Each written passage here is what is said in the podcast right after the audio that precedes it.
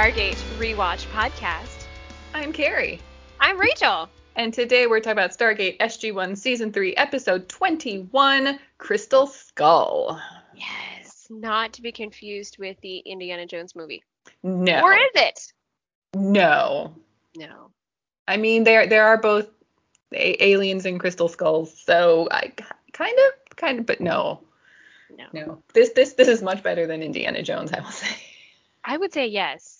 Except, I don't know, the CGI in this one was very 90s CGI. Oh, but yeah. other than that, Okay, yes, the CGI in Indiana Jones is better, but the story in this episode is better. agreed. Very much Yes. agreed. Mm-hmm. Yes. Yeah. Although I am looking forward to Indiana Jones 5. And maybe mostly because of Mads, but you know, what what what's the girl gonna do? Oh, man. I didn't remember that they were making one. You've just Yes. blown my mind. Yes, they've they finished filming. Yeah. Mads Mikkelsen is in it, Phoebe Waller-Bridge is in it. Mm-hmm. I know nothing of the story, but that's enough to me for me to be like, I must go see that. Yes. I'm guessing Shia LaBeouf is conveniently not in it. I don't know. Maybe. I am unaware of any Shia LaBeouf appearances in that movie. Oh, and or if they make even reference to him or just pretend Yes. he does or That- does not exist. Yes, I have I have no idea of his character's existence in this movie. All I know is he's in it. So Awesome. we'll, have to, we'll have to look that up later. yes, because then and that's that's not why people are here. People are here to talk about Stargate. Yes. So it's it's been a, it's been a couple weeks for us. So please forgive us if we need to if we need a minute to find our groove. I Uh, know. It's like we're catching up with each other at the same time. It is. Yes. Mhm. Yeah. So did you remember this one? No, I did Okay. not. No. Okay. Not at all. And but you know, it felt very familiar at the same time. Like like, oh, I like this one. This is good. It's a nice I don't want to say happy plot line, but you know, mm-hmm. it it has a nice resolution. I like it. Yes. It is a very sort of like quintessential Stargate episode, I will say. It has like this is what a Stargate episode is. Yes. Yes. only only big old criticisms I have for these are the usual, you know, nerdy stuff we talk about of the technical sci-fi universe abilities of what Daniel should and should not be able to walk through. Yes. That, That stuff is- you just gotta be like you guys yeah. It's like he can walk through walls, but then he's leaning on walls and sitting on tables, and it's like I know. can can can he like will himself to lean on? Uh, yeah. I, I know, and he moves a chair. Yes. Yes.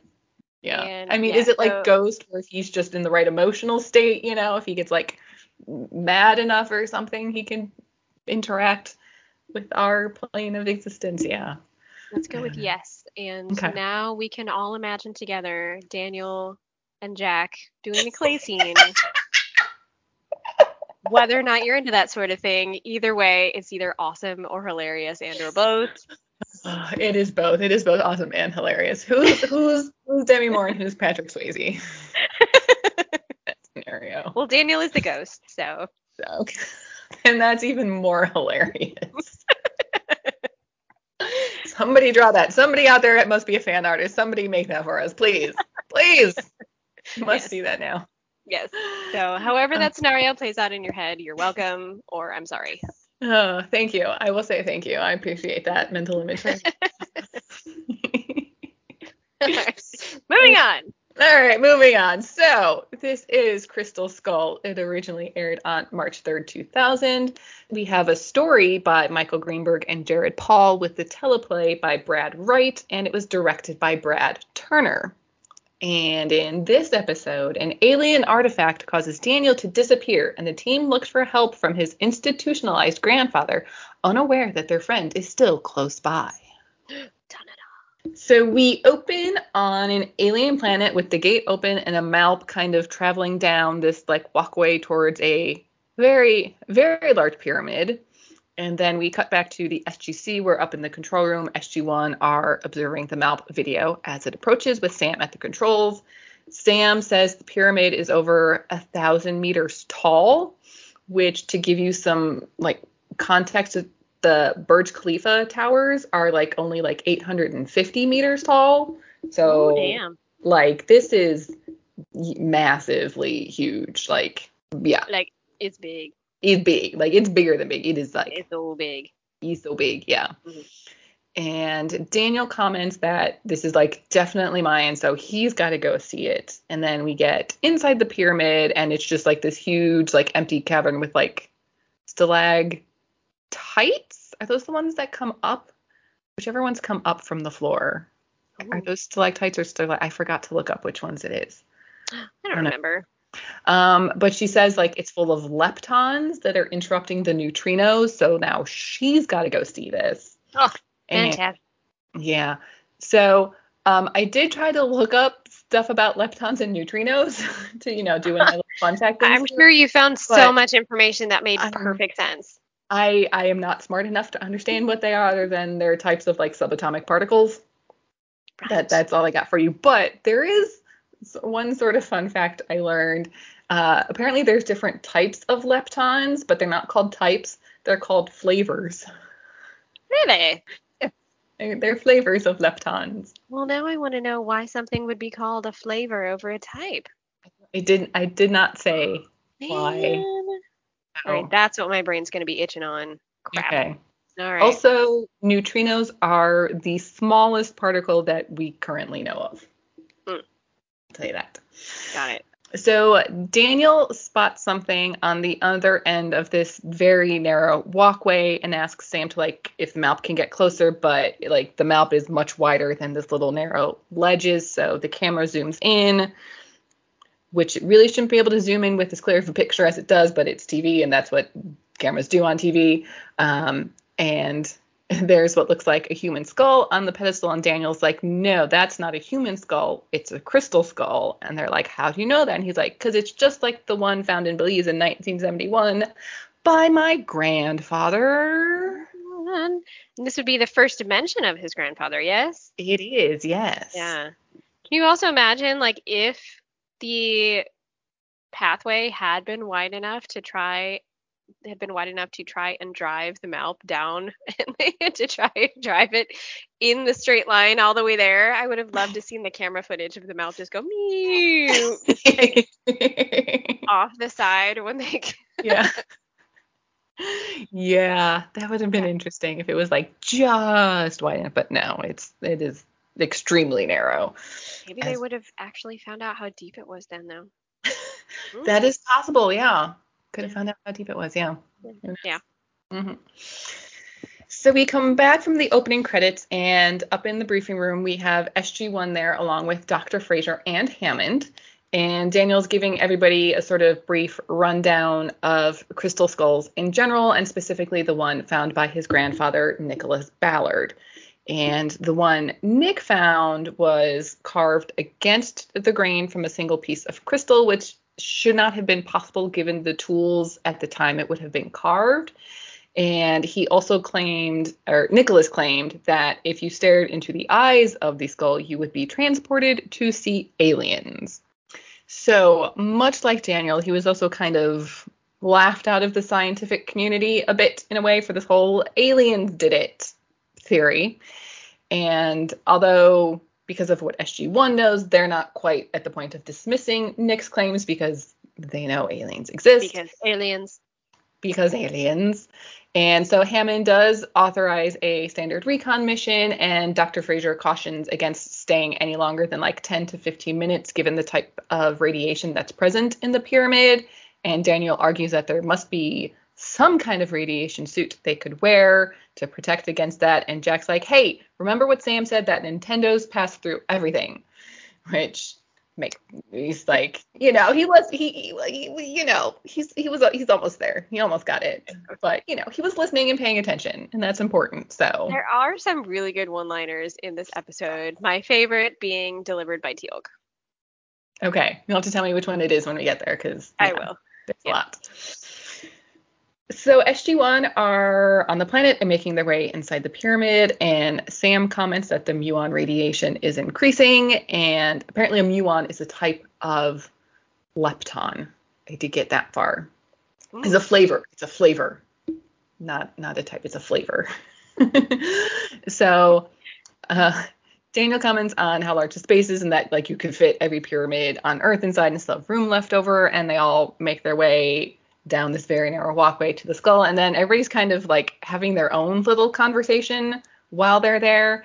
And like Jack and Sam are just kind of making general observations about the environment, while Daniel and Teal'c are really checking out the skull itself. And it doesn't seem to obviously be a kind of transportation device, as there's no writings on either it or the pedestal.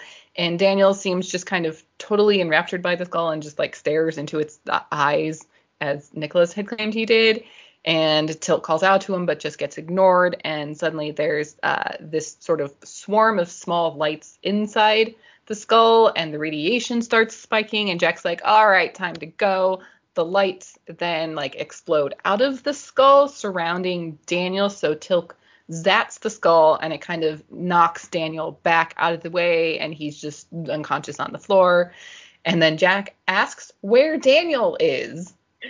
Uh-oh. mean? He's right there on the floor. What's going on? And Teal'c heads over to the skull and just walks right through Daniel. Oh, man. So Sam then passes out from the radiation. Luckily, Jack is there to catch her and like hoist her up on his shoulder. And he's like, okay, it's time to go like right now. So Jack carries Sam back through the gate as Teal'c follows behind, leaving Daniel on the planet because they apparently can't see him. Not good. No. Also, if I was a member of the SG team going to that planet, there's no way that I would have been able to walk a straight line on that walkway. I know. It just That's no. Which also we learned back in Thor's chariot that Daniel's afraid of heights and yet seems to have no problem at all doing that walk across that very large empty cavern beneath him that goes who knows how far down. yeah, So really long, tiny. I, I would have I would have had to do like the get on my hands and knees and like crawl across Yes! thing. like I'm not walking on that. Nope. Nope. Yep. Yep. Um, so they Can we make, install some sort of railing on this lake? if we if we go back, can we put up a safety railing, please? Uh, um, so they make it back to Earth and kind of just collapse on the ramp once they come out. And Hammond calls for a medical team before asking where Daniel is, but no one answers. And Jack and Teal'c are still kind of conscious at this point, but they they just pass out before they can tell him anything that happened. So not not good things have happened so far on that No. planet. No. We cut to the infirmary sometime later, and Teal'c is conscious but not really at his best yet. And Jack kind of slowly wakes up, complains about being too hot, and asks after Sam and Daniel.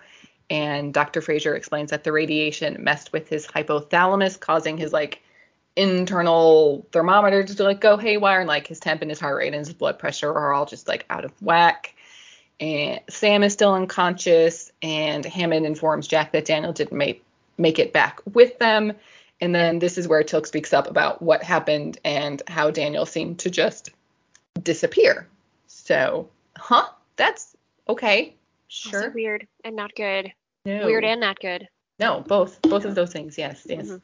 So up in the control room, they've redialed the planet, and Hammond is using the MALP to try and look for Daniel, but there's no sign of him. Like even on the infrared, there's like no like heat signature or anything like that. Teal'c enters because he is now fully recovered thanks to Junior and volunteers to go retrieve the skull, as that may be the only means they have to find Daniel. And then Hammond asks what would happen if Teal'c sort of disappeared like Daniel did. And so Rachel, is this is this it? This is my favorite one-liner. Would, would you like to del- would you like to deliver it? No, because I don't remember the Uh, exact wording. I just remember how awesome it was, and I'm quite certain you have it right in front of you. I don't I don't have the exact wording. I did not write that, but I do have that. It was something to the open. effective. Well, then I would have successfully located him. Yes. Where is it? Hang on. There it is. Um, okay, yeah. So Hammond goes, and what if that thing zaps you to where it sent Dr. Jackson? And Teal'c goes, then I will have succeeded in locating him. Like, That is my favorite one. yes, that is that is that is a very good one. Yes. Yeah, I agree. So and Hammond's like, well, you can't really argue with that, I guess, because Teal'c heads back and he's running down the very narrow pathway to get the skull and manages to run in such a way that he doesn't run through Michael Shanks this time because you know Michael Shanks is physically there, so there's only so many times they can do that. And Daniel's like, oh my God, hey, Teal'c, where is everybody else? What's going on? And Teal'c obviously can't hear him. He just sort of gets the skull and puts it in um, one of those large, you know, plastic cases they have for carrying things.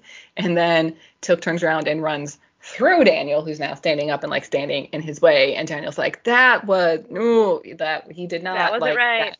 No. Um, so Teal'c like runs back down the down the walk and he kind of like pauses to look around for a moment like is this is everything fine? Yeah. So but unfortunately doesn't see or hear daniel so daniel then takes off. After Teal'c for some reason taking off his pack and just like chucking it into the massive void for some reason um and they head back to earth and the gate closes like very soon after daniel comes through like almost catching him and it is now very clear that nobody can see or hear him Yeah, for some reason I'm sure this would warrant some sort of discussion on our previous things of like how how does the gate know that there are people there? How does it know when stuff is in it? How? But I don't I don't even I don't know where we would start on that one. Mm-hmm. Yeah, because if he if he's out of phase, does it detect his particles? But it's just you know our vision isn't aligned, but the gate can detect it because I think like what happened when Daniel came through and the gate shut off, he like looked up at the at the control room and went like, hey, like whoever was in the control room manually turned off the gate like we probably Mm. do all the time you know like i don't Yeah. think it was the gate just itself shutting down it wasn't like the gate tech going gate off thing in this scenario. Yeah. So Are we going? Are we continuing with going with the the gate kind of knows when there's organic matter in it theory? I don't know because it sends because there's also the That which is you know not maybe they. well it's not living, but is is is metal organic? I I don't. Um, maybe they slather it in something that reads it as organic. I don't know. I don't know. I if if I if I think about this too much harder, my brain's just gonna stop working. So Maybe it's something that has electrical current in it. possibly because people have electrical currents in them. Yes. Maybe. Hmm. So like if you threw a stick through it, would then nothing happen? I don't know because the harpoon worked, didn't it? Yeah. Mm, crap. All right, we'll keep throwing out theories. All right.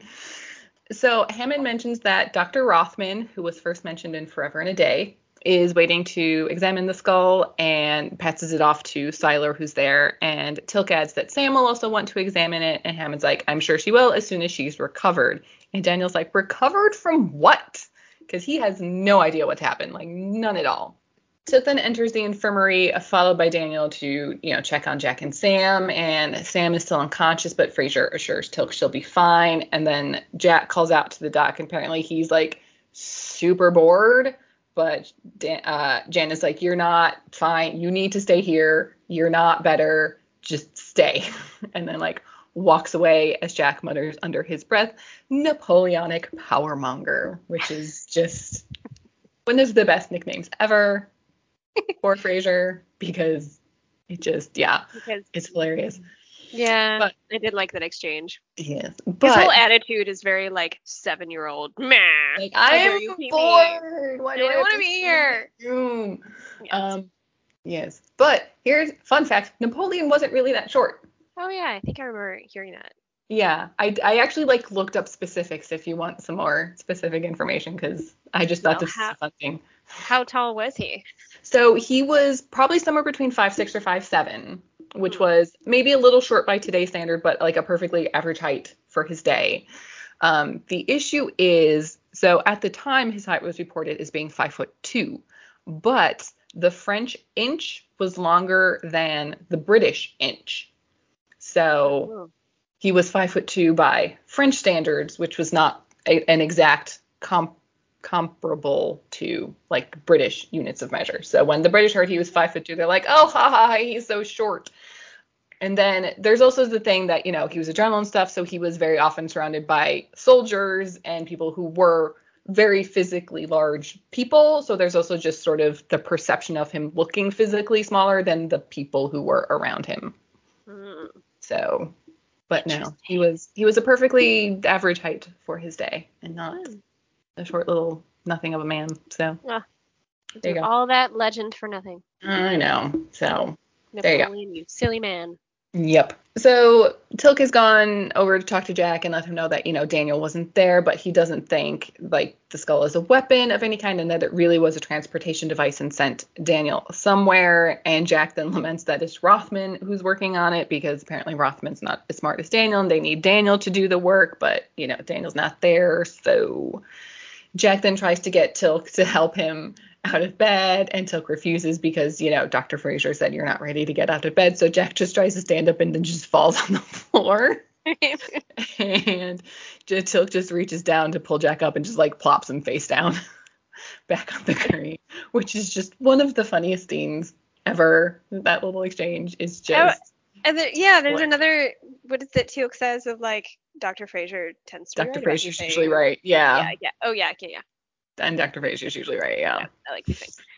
But so something occurred to me Okay. in my brain. Okay. Um, I, I that hope I, it mean, wouldn't occur in your stomach. well, you never know with these things. anyway. um that I mean, of course they do it this way because these are the stars of the show, but it occurred to me how interesting it was that like when there is something not I mean it is mission related, but it's at at the time that like Daniel goes missing, it is more like personal than specific mission related. hmm How it is still aside from outside consultants, it is still only SG1 dealing with said issue. And they don't bring in anyone from any other SG team that's like available or on hiatus or whatever to offer their assistance. Interesting. Like if something happened to somebody on SG4, does that mean only SG4 is in a lab working on it? Huh. Interesting point. Yeah. I don't. I get maybe it depends on what the problem is. Because I mean, they have Dr. Rothman working on it. Yeah, but And- he, and once he wasn't on SG1, like he's now an outside consultant, right? He wasn't put on another SG team, or was he? I don't think he's on another SG team. I think he's just sort of like base personnel. Like he just works on the base. He Yeah. doesn't go off world. Yeah. So, but I guess who? I mean, who else would you get? Like, what other type of help would you need other than the person who's sort of second behind Daniel as far as like archaeology kind of stuff? I don't know if if somebody mysteriously just disappears and go missing, wouldn't you kind of want like all hands on deck for whoever's available? I mean, yeah, all but I, brains available? yeah, but they also kind of write the show like SG1 is like the smartest people. I know, which yeah. they do that because they're the stars of the show. But it Yeah. just like occurred to me Yeah. how how they only ever have SG1 dealing with SG1 things, and they're never like, oh my god, this person is missing. We need like four other people from the SG team, except for the rare times that they really do call for backup, in which case it's an entire team. yeah. It's never like, hey, Chris is free. Can we Bring her in. borrow so and so from SG4? Yeah. Yeah, that is interesting. Hmm. I may have to pay attention to the next time like an SG1 specific thing comes up. Yeah. And yeah, Which is every interesting. episode. pretty much, I mean, yeah, that's true. Because it's Stargate It's SG1. It's Stargate SG1, not Stargate SGC. I mean, yeah, that's Yeah, really Okay. ultimately why they did it. I just find that funny. yeah.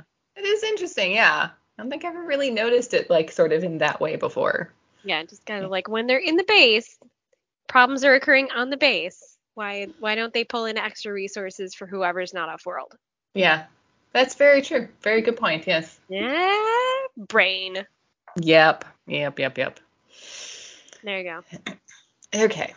All right. So Hammond and Teal'c and Daniel are in Rothman's office where he and, and apparently Siler are working on examining the skull.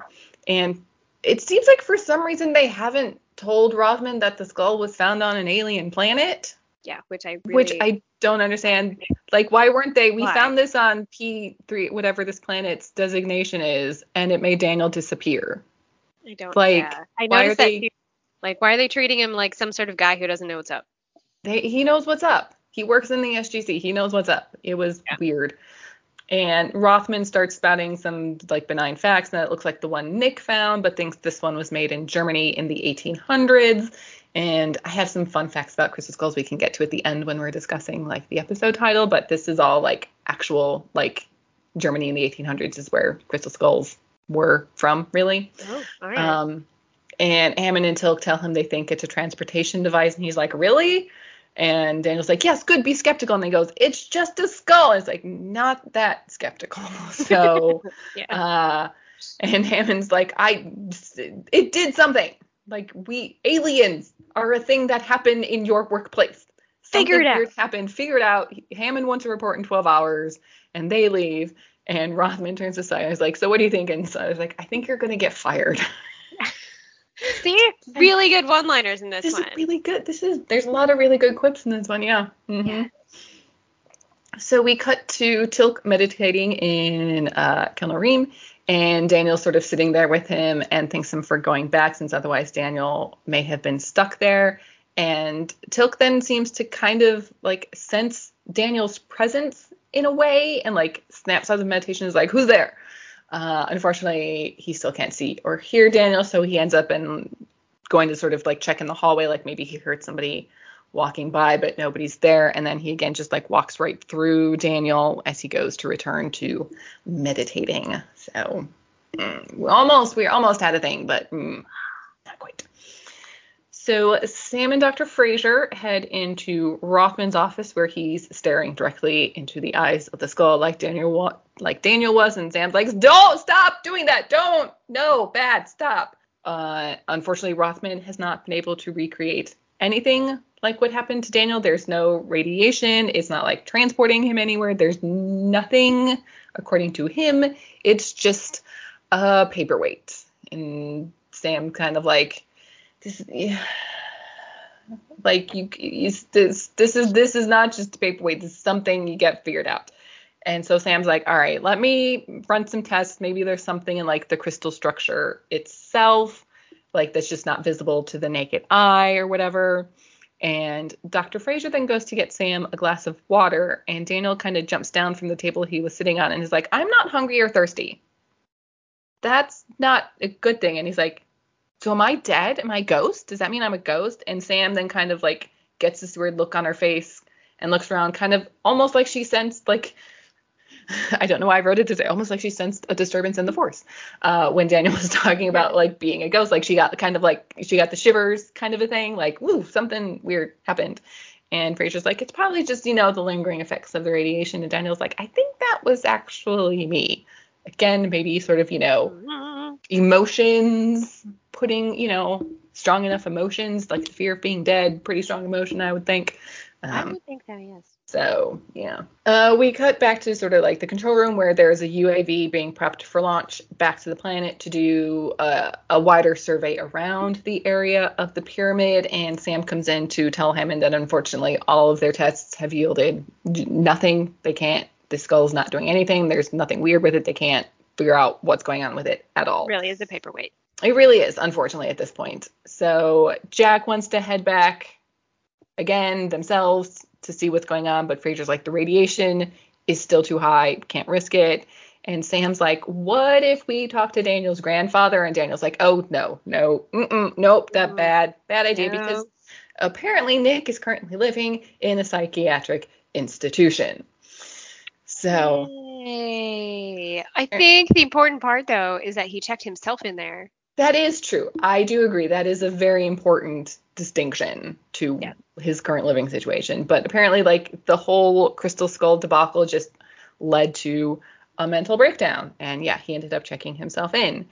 And Daniel seems to think that Nick doesn't want anything to do with him anymore because they got like into a big fight the last time Daniel went and saw him. But according to Dr. Fraiser, the staff have said that he still talks about Daniel all the time and that any friends of Daniel's would be welcome.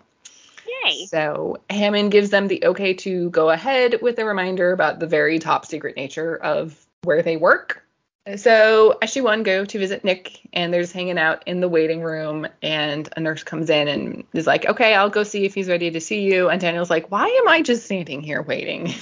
Which, yes, very good point, Daniel. Yeah. So Daniel just follows the nurse into the room and the nurse is like, Colonel O'Neill and his friends are here to see Nick, which it kind of seemed like when like the nurse was in the waiting room, she didn't know who they were, and then she goes in and is like Colonel O'Neill and his friends are here. So I was a little That is a weird confused as to like what the nurse knew, didn't. I don't know. It was a little Yeah. weird.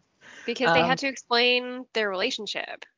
Yeah, like you, I don't think you can just walk in off to be like, "Hey, we're here to see Nick." Okay, who are you? Like, yeah, I don't know. That was weird. Um, but um, so Daniel's in the room and Nick seems to kind of like look at Daniel. Like he seems to kind of Which I love. oh, so it's like we we're starting to get the sense like, does he? Can he? Yeah. see him? Oh, Does I he totally know? love it. Yeah, It's played so right. it is. Yeah. And so SG1 are shown in uh, to talk to Nick, and he tells them a little more about his relationship with Daniel and that he didn't believe Daniel about the pyramids, but Daniel didn't believe him about the skull either. And they seem to have a fairly contentious relationship a bit in a way.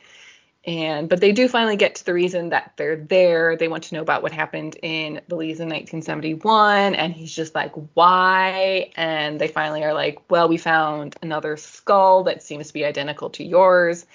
And they think if they can understand what happened to him, they can understand what this artifact that they have is. And Nick is like, "Take me there," and they're like, "We can't." And he's like, "Well, then I'm not going to tell you anything." So It seems really interesting, isn't it, that they both had that Nick was like, obviously this crystal skull, like this alien thing happened to me and whatever, and Danny would be like, no, you're crazy pants, it's totally not true. But yeah. let me tell you about the pyramids that are landing pods for aliens. No, it's preposterous. You're crazy pants. Whatever. I, I don't I don't really see how that can cause a rift in relationships. Well, here's the thing. If you go back to the original movie, Daniel's only argument is that the pyramids are much older than the current science at the time thinks they are. The only time aliens are mentioned is by somebody in the audience going, Oh, so you think aliens built them? And he's like, I don't know who built them. They're just older than we think they are. So No. aliens don't come into play until like the Stargate is actually opened and Daniel goes to another planet. In the movie, Daniel doesn't believe in aliens as far as I can tell at the beginning of it. Yeah, he's just very open minded of like, ah. I don't know. I just know what we think is probably wrong. Yeah. So, Yeah. yeah, it was but then yeah, for some reason somehow through the course of the show it's been sort of twisted a bit to Daniel Jackson thinks aliens built the pyramids, which he doesn't actually. So, No. Well, a lot of things have kind of morphed. Yes. morphed the- in the course of the show that Yes. were not the original thought. Yeah, yeah. Which, yeah, whatever. It's fine. Yeah. Um, so uh, back in the SGC, Jack and Daniel are in Hammond's office trying to convince Hammond to let them bring Nick, you know, to see the skull in person. And Hammond's argument against it is that he's a civilian who's been in a psychiatric facility for the last 20 years. And Jack's just like, yeah, perfect cover. Who would believe anything he says? If even if he does see anything weird, who's gonna believe him? Which I. I know and Hammond's like. so. Hammond's like, damn it, you make a good point. So as long as they keep him away from level 28, like where the Stargate actually is, fine. He can come and look at the skull.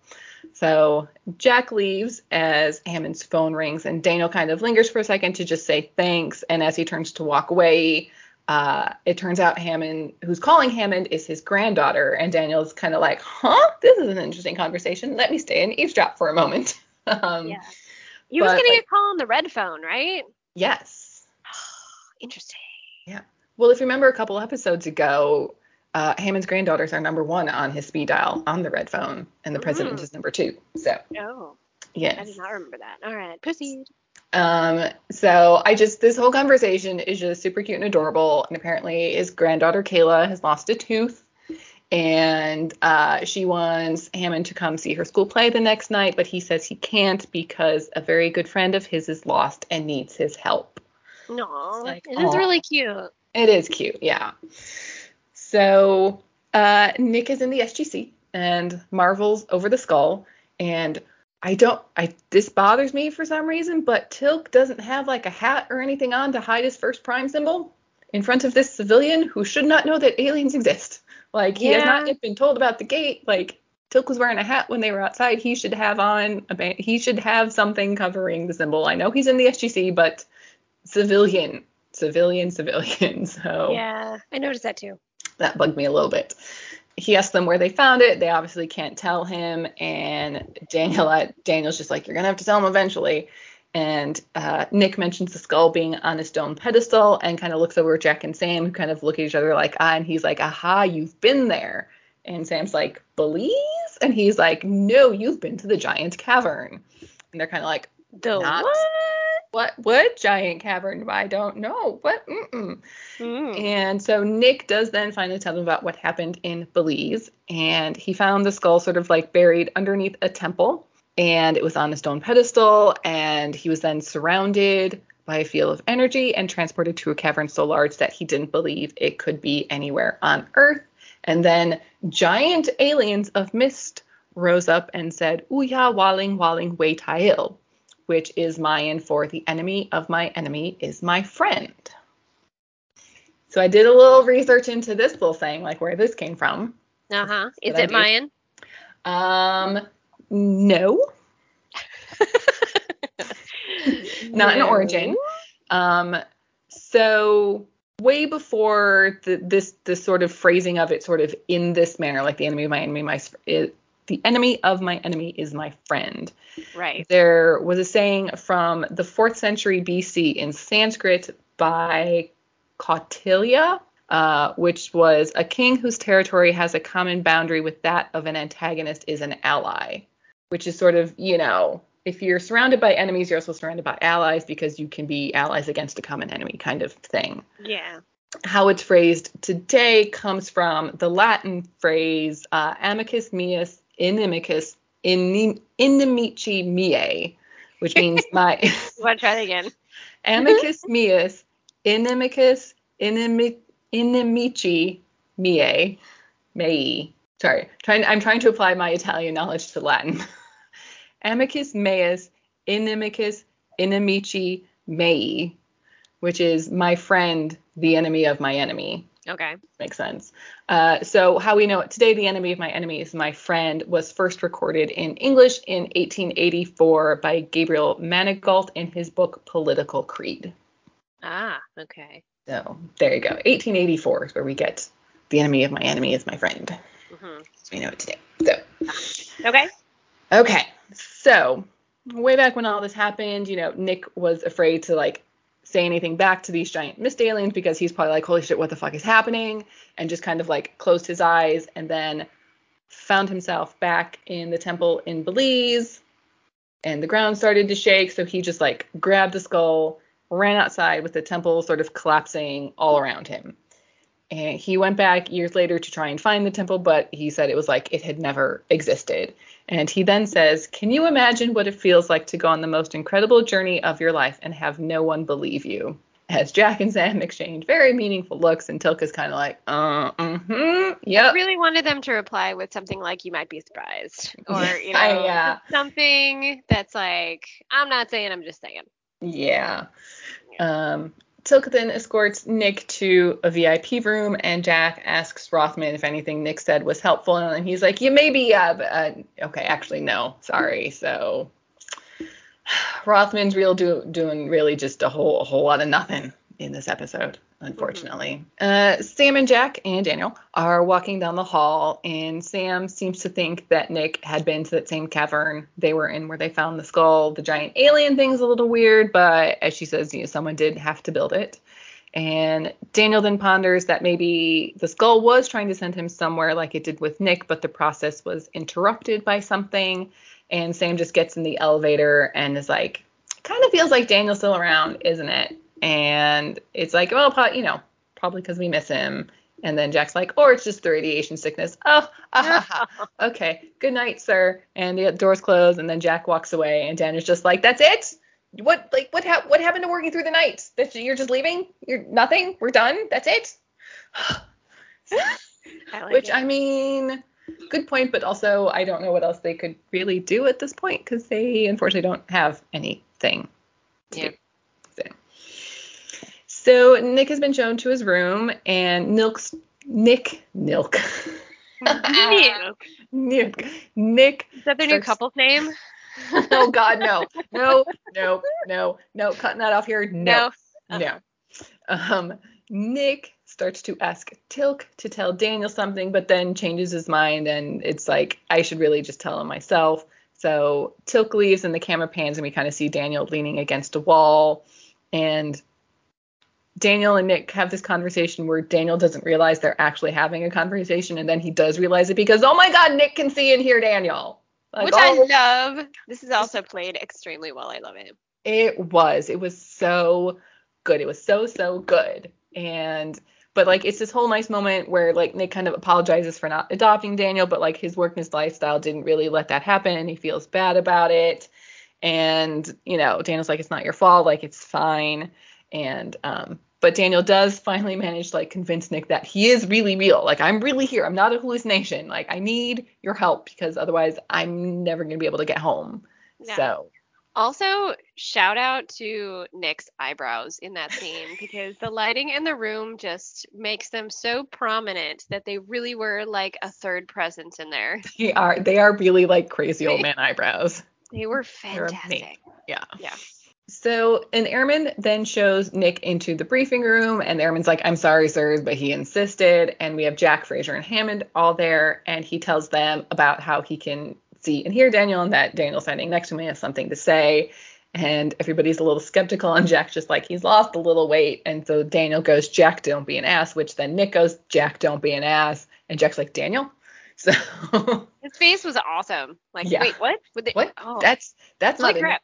That's that is a Daniel thing, yes. So basically, what's come up is that they need to go back to the planet so that the transportation process can be completed, which was interrupted by Teal'c blasting that thing with his Zat gun. So they ask why Nick didn't say anything earlier, and he's like, "Well, I thought I was just hearing voices because it's happened before." And I like that explanation because you do kind of wonder, like, crap, if he saw him, why didn't he say anything? And then he's just like, I thought I was seeing things. Sorry. yeah. You're like, well, that's fair. That's yeah, very fair, yeah. So Daniel then tells Nick to tell Hammond that if they leave right now, he might be able to make it to see his granddaughters play. And so that's enough to convince Hammond. And so apparently they get the okay to head on back. So Yeah. they're they get all geared up and Jack and Nick are walking down the hall with like Daniel too and Nick is still sort of doing that whole please repeat everything I say Nick like from Daniel and Jack questions that like it's not just the skull alone that did it but like its connection to the cavern too to which Daniel goes yes I think the skull is just the icon that represents the human form and Nick just goes yes and you see Daniel in the back go Yes. fair yes Yes. Yeah. and um, then apparently at some point Nick had told Jack that Daniel said that Nick should go with them, and Daniel's like, I said no such thing. What? Why? No, but I mean, can you can you blame Nick? Because I mean, I'd probably right? do the same thing, really. Totally. Yeah. Yeah. So they're in the gate room, and we get the kawoosh, and Nick is amazed, as one would be, and Daniel promises to tell him everything when they get back, and off they go. And I also noticed that Daniel's boots sound clunky on the metallic. I mean, obviously nothing really you can avoid, but it's just one of those things that if Yeah. you're if you're nitpicking at the episode, like mm, He also casts a shadow, which ah yes, Again, okay. Yep. Um, so they get back to the cavern and start um, walking down the narrow pathway, which there's a bit of a goof here when they're sort of in that wide shot, like sort of like from the front with them walking down the walkway. Apparently, a bit of like the green screen set was too low because at some point, like the top of Christopher Judge's head gets cut off for like a split second as he walks by something. Oh, really? yeah. Oh. like like he like he got too close to the green screen or like there was like an overhang of something so Oh, that's funny. yeah whoops Yeah. um, so um nick is the one who actually like puts the skull back up on the pedestal and everybody's like so now he's like now we wait for the giant aliens and they're like okay hmm i think i think they're still a little kind of like iffy about the whole giant alien thing But why? I don't- They do I that the whole episode where like every time he actually talks about the giant aliens, they're like, all right, that's where you've gone to be. And they kind of put on like the condescending like, right, grandpa. But like, Mhm. Come on. Yeah, I don't know. Stargate program where you're literally meeting aliens daily. Yeah. Who knows? Yeah. Maybe. Yeah. That did kind of bug me about this. As little much bit. as I really did like this episode, it did kind of bug me how every instance they were like, mm, aliens, really? Sure. Yeah. Yeah. Uh, so Daniel like then like walks up to the pedestal and does the thing again where he like stares into the eyes of the skull and we get that field of energy thing happening, but this time they don't interrupt it and just let it do what it needs to do and it just sort of gets bigger and bigger and bigger and then finally like col- and it like surrounds all of them. And then it like collapses back into the skull and Sam's like, Daniel, and he's like, You guys can see me, yay, except for Teal'c. Somehow Teal'c, for whatever reason, was not transported or whatever with the rest of SG1 and Nick. And he radios back to the SGC because they've been keeping the gate open this whole time. So they are in radio contact via the MALP, which I think is very smart in this Mhm. instance. And so Hammond's like, okay, you need to come back right now then. So Teal'c just takes off. And um, then we get the giant mist aliens appear. Oh my And god, they're real. they're real. And Jack goes, holy smoke, Bullwinkle. Which like, okay. Yeah. And he goes and say, hello, what's your name? And so the alien replies, Quetzalcoatl, Uye Waling Waling Wei Tail. So this is Quetzalcoatl, and Quetzalcoatl is voiced by Christopher Judge. I thought it sounded familiar. So that that is Christopher Judge providing the voice of Quetzalcoatl. Oh, good. I wasn't going nutty. Nope. Would Would you like to know some information about Quetzalcoatl? Sure. Um, he may be familiar with another, with a Goa'uld actually we met several weeks ago, Really? Lord Zipacna, Hmm. who is also one of the Mayan gods. So Quetzalcoatl is the feathered serpent, as is one of the major deities in the Mexican pantheon. In the earliest days of Quetzalcoatl, from about like the third to the eighth century BC, he was mainly a vegetation god, sort of like related to earth and water, and was closely associated with the rain god Tlaloc.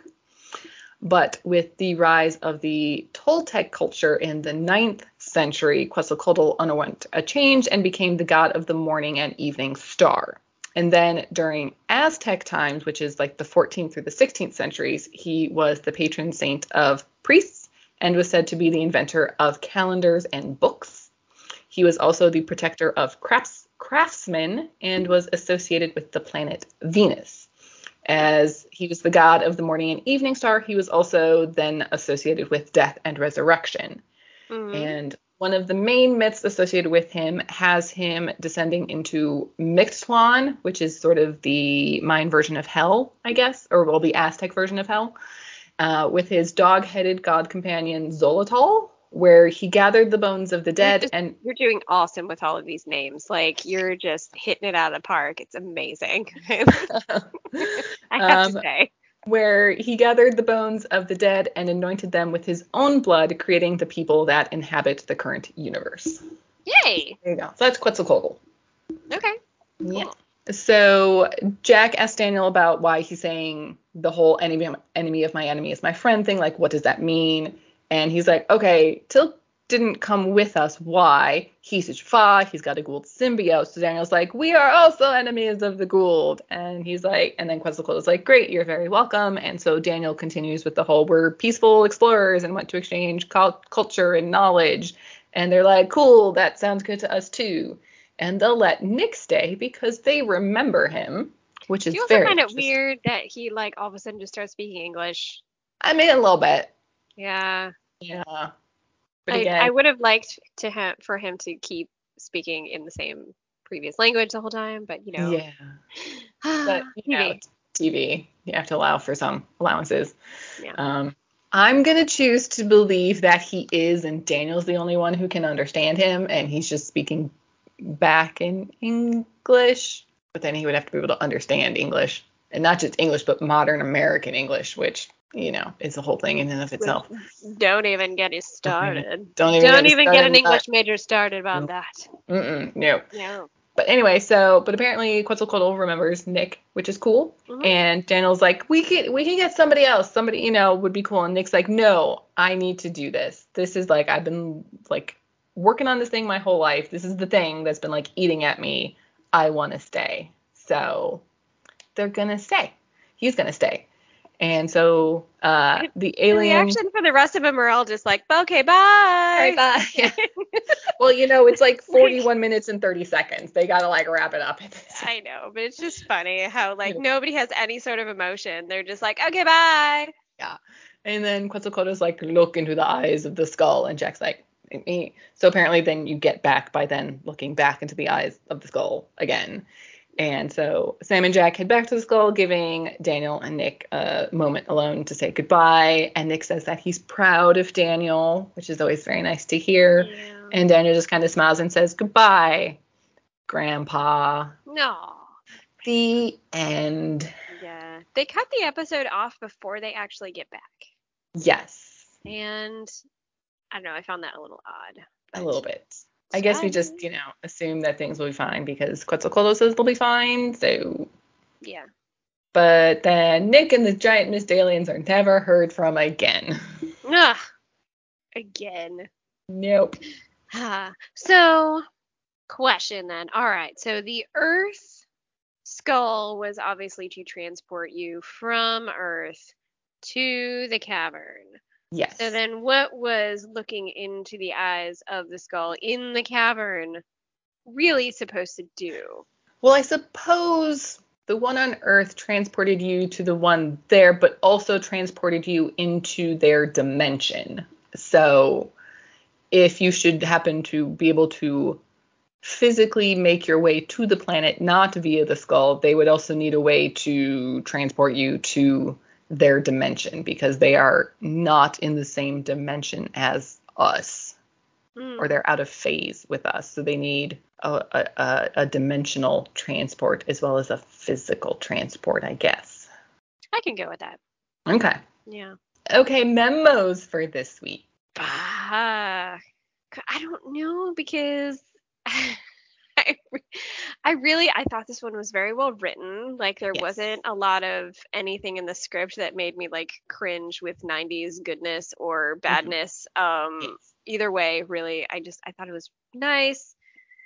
Good plotline. Yeah, like I said, like the only criticism I had was the whole what can what can Daniel touch and not touch. So I mean, it comes right back to Daniel stop touching things. Daniel touch or no touchy. I yes. Yeah. what can Daniel touch or no touchy? Yes. So Okay. I yeah, I, it comes back to that one again of Daniel stop touching things. But Okay. but yeah, it, it was weird how he would go through doorways, go through doors, go through people, sit on chairs, sit on tables, yeah. lean on walls. It's Yeah. very, it's very weird. Yeah. I think it could have almost worked if they didn't have him physically walk through the door, because then at least he would have had a physical relationship with things. It's just that the only time you saw thing was when something went through him. Okay, so- oddly, which oddly in my mind would have worked. So things passing through him rather than him passing through things. Yeah. At least Okay. that would have at least provided some sort of consistency, I guess. But yeah, it's it's when he went through the doorway that I was like, mm, Mm, weird. interesting. Okay. Yeah. But the, yeah, that's the kind of thing that happens like every sci-fi show when somebody's invisible, quote unquote, somehow. Yeah, that like they're standing on the floor on a you know third floor of a building, but somehow they go through the wall. Yes. You know the one piece of media that actually handled that properly? Hmm? Do you remember the movie Ghost Dad with Bill Cosby? Yes, I do. And like he gets home and like starts to walk in and he actually like falls through the floor a little bit and he's like, "Whoa, why am I falling?" And then like manages to figure out how to walk on the floor. But Oh, there's that bit at the beginning where he like kind of like falls through the floor up through like his shins or something. yeah. Oh, that's true. So one pe- one piece of media got it right. uh, so Stargate should have watched that movie. yeah, but they didn't. So No.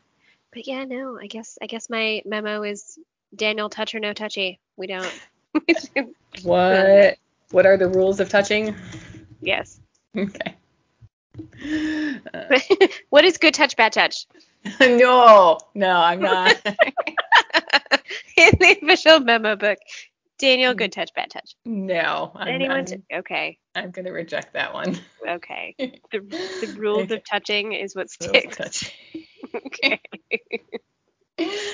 Uh, okay. Okay. All right.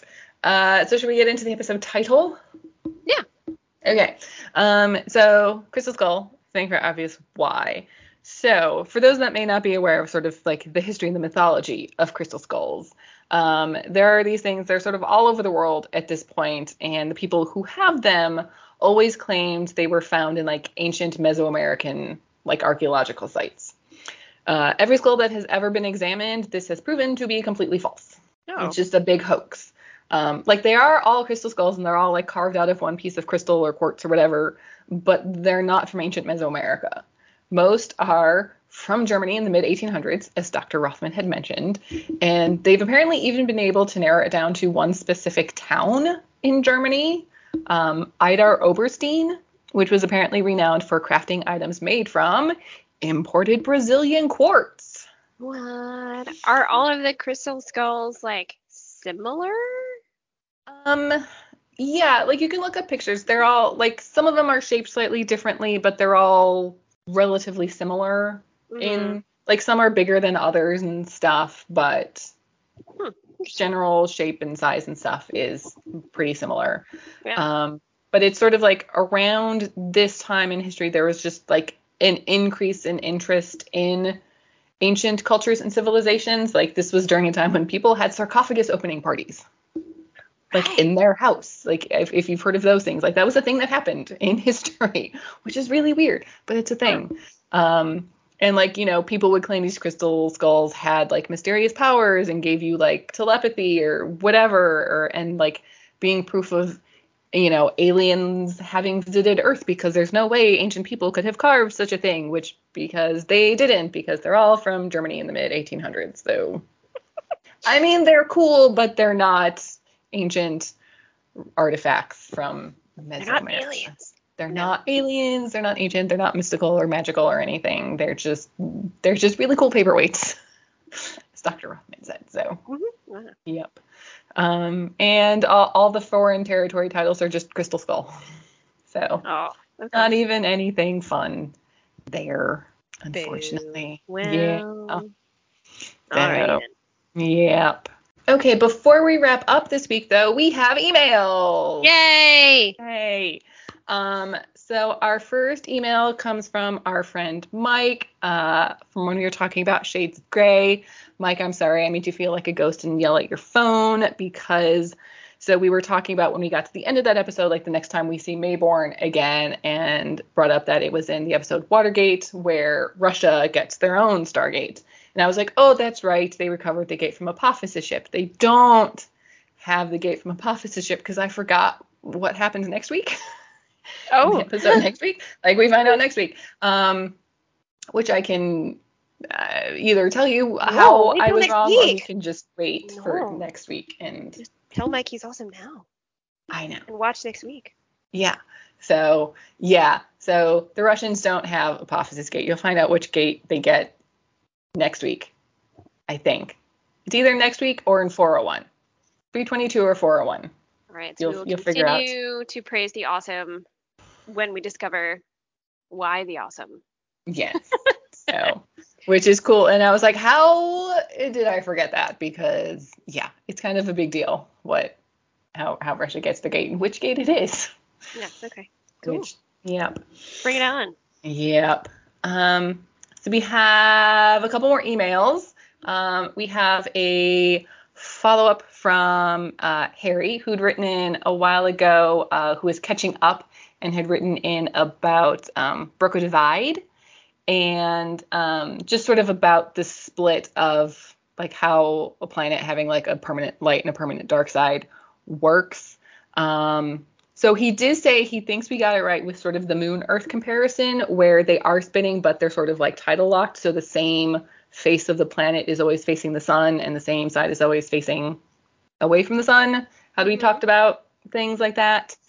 And blah blah blah. As for apparently you then had a question about how gravity works. and um, he's like, he's not a scientist. Because I don't remember this. um, he says he's not a scientist, but I think it isn't really affected thinking about the sort of moon Earth situation with, you know, rotating stuff. Only tides would really be influenced. And astronauts on the moon are tiny compared to those huge balls of rocks. They won't feel sort of pulled up by the Earth above them. Um, the moon does affect the oceans, though, so I guess that the line of light probably has very slow tides that take like a year to cycle from like low tide to high tide. Mm, okay, okay. I like Yeah. it. Cool. Mm-hmm. Yep. Um, he then adds that he sees we're close to Crystal Skull. So hey, you made it for our Crystal Skull episode. Um, he has a headcanon about this episode he would like to share. Oh, And- He says, of course, the reason we don't see the smoke giants again is probably because the writers got caught up in the Asgard replicator and ancient storylines. It's likely that they thought it would be confusing to return to the smoke giants. However, I like to pretend that the smoke giants are a small group of ancients who look all smoky instead of like glowing squids. Oh, I like that. I like that too. Yeah. Especially because they seem to have been around for a very long time if this guy is like Quetzalcoatl. So, because that dude is old. Yeah. Yes. I agree. I'm going with you on it. We're just gonna make it up. That's what happened. Well done. I like it. Yes. um, he then sent another email about maternal instinct and the whole if you immediately know the candlelight is flame, then the meal was cooked a long time ago riddle thing that we couldn't come to an agreement on. Oh. Um, Okay. okay, so he goes, uh, but seeing it in the context of Daniel to be taught his lessons, he has an idea about what it could mean. Okay. What if it means if you already think you know everything that there is to know, then your teaching is already complete? The meal's cooked, the candles flame, therefore there's no room for further understanding. Uh, it reminds me of a kung fu movie where the protagonist approaches the master saying, I know so many fighting styles already. The master finds this interesting and starts pouring them some tea as the protagonist explains all the knowledge that they already have. The master continues pouring the tea until it overflows and makes a mess, making the protagonist shout out in shock, My cup's already full. Why are you still pouring? The master replies, comparing the overfull cup to the protagonist's overfull mind. Hmm. So that's an interesting thought about it being a reference to the knowledge you have and what you still need to learn. Yeah. Can you refresh me on what the phrase from the episode was? If you if you know the candle's fire, the meal was cooked a long time ago. Is Yeah, if you, if you immediately know the candlelight is flame, then the meal was cooked a long time ago. Mm. And I was saying it was like to cook a meal, you need fire. So if you have a candle, you have fire to cook the meal. So the meal's already cooked. If you think about time in a wibbly wobbly, timey wimey sort of way, not a strict progression of cause to effect in this, because it's a sort of, you know, riddle esque scenario. No, it's still. mm-mm. Not, no, okay. I mean, I love, I love that everyone's thinking. I do love a good philosophical think and discussion, but no, I don't. I don't like this one. No. okay. I mean, no, the the episode one, not the email one. Right. I like the email one. Okay. Yeah. Yeah, I think it's going to be one of those things that will just be debated until the end of time and nobody will ever come to an agreement on what it means. Awesome. So we will keep talking about it. If Yes. anyone has any further ideas or changes them or merges them together or comes up with something else completely, let us know so that we can continue to revisit our favorite discussion. Yes. Who knows? In a, in a year, we may get a new listener who's catching up and who writes and is like, I have a thought about it. And we'll be like, great, send it to us. And we'll be like, fantastic. yes. What was this again? Yep. Okay. And that's all for the emails for this week. I like it. I love that we actually have them. No, me Those are too. Please keep writing in. Yeah. Um, so final thoughts. How do we like this one? Yes, no, Yeah. me. Yes, like it. Yes. It's Me on the too. like scale. Yeah. Yeah. This is definitely in the top half of season three for sure. Yeah. Mhm. Okay. Um, which speaking of, if you are listening to this like right around the time it goes out, um, in two weeks we'll be doing our season three like wrap up episode. So if you have any questions about what we thought about season three, any topics you want us to talk about, like top five, this favorite, that's whatever, um, let us know and we'll try and get to things if we can. Um, but thank you for listening this week to Crystal Skull. As always, you can find us on Twitter at SG underscore rewatch or send us an email at woo That's W-O-O-S-G rewatch at gmail.com. Don't forget to rate and review us, please. And we will see you next time for Nemesis. Yay!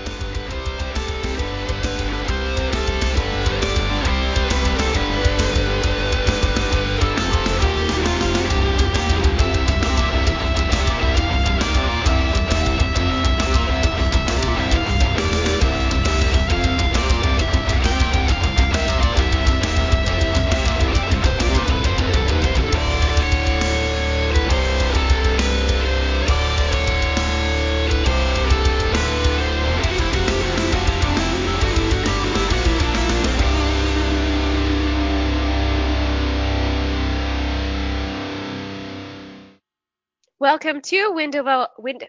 Oh, oh, you messed up. It's you this time. it is me. like That's the first time out- ever. That's gonna be an outtake at the end for the people who stay to the very end. Ah. All right, I have to get in character. I have to find out my motivation.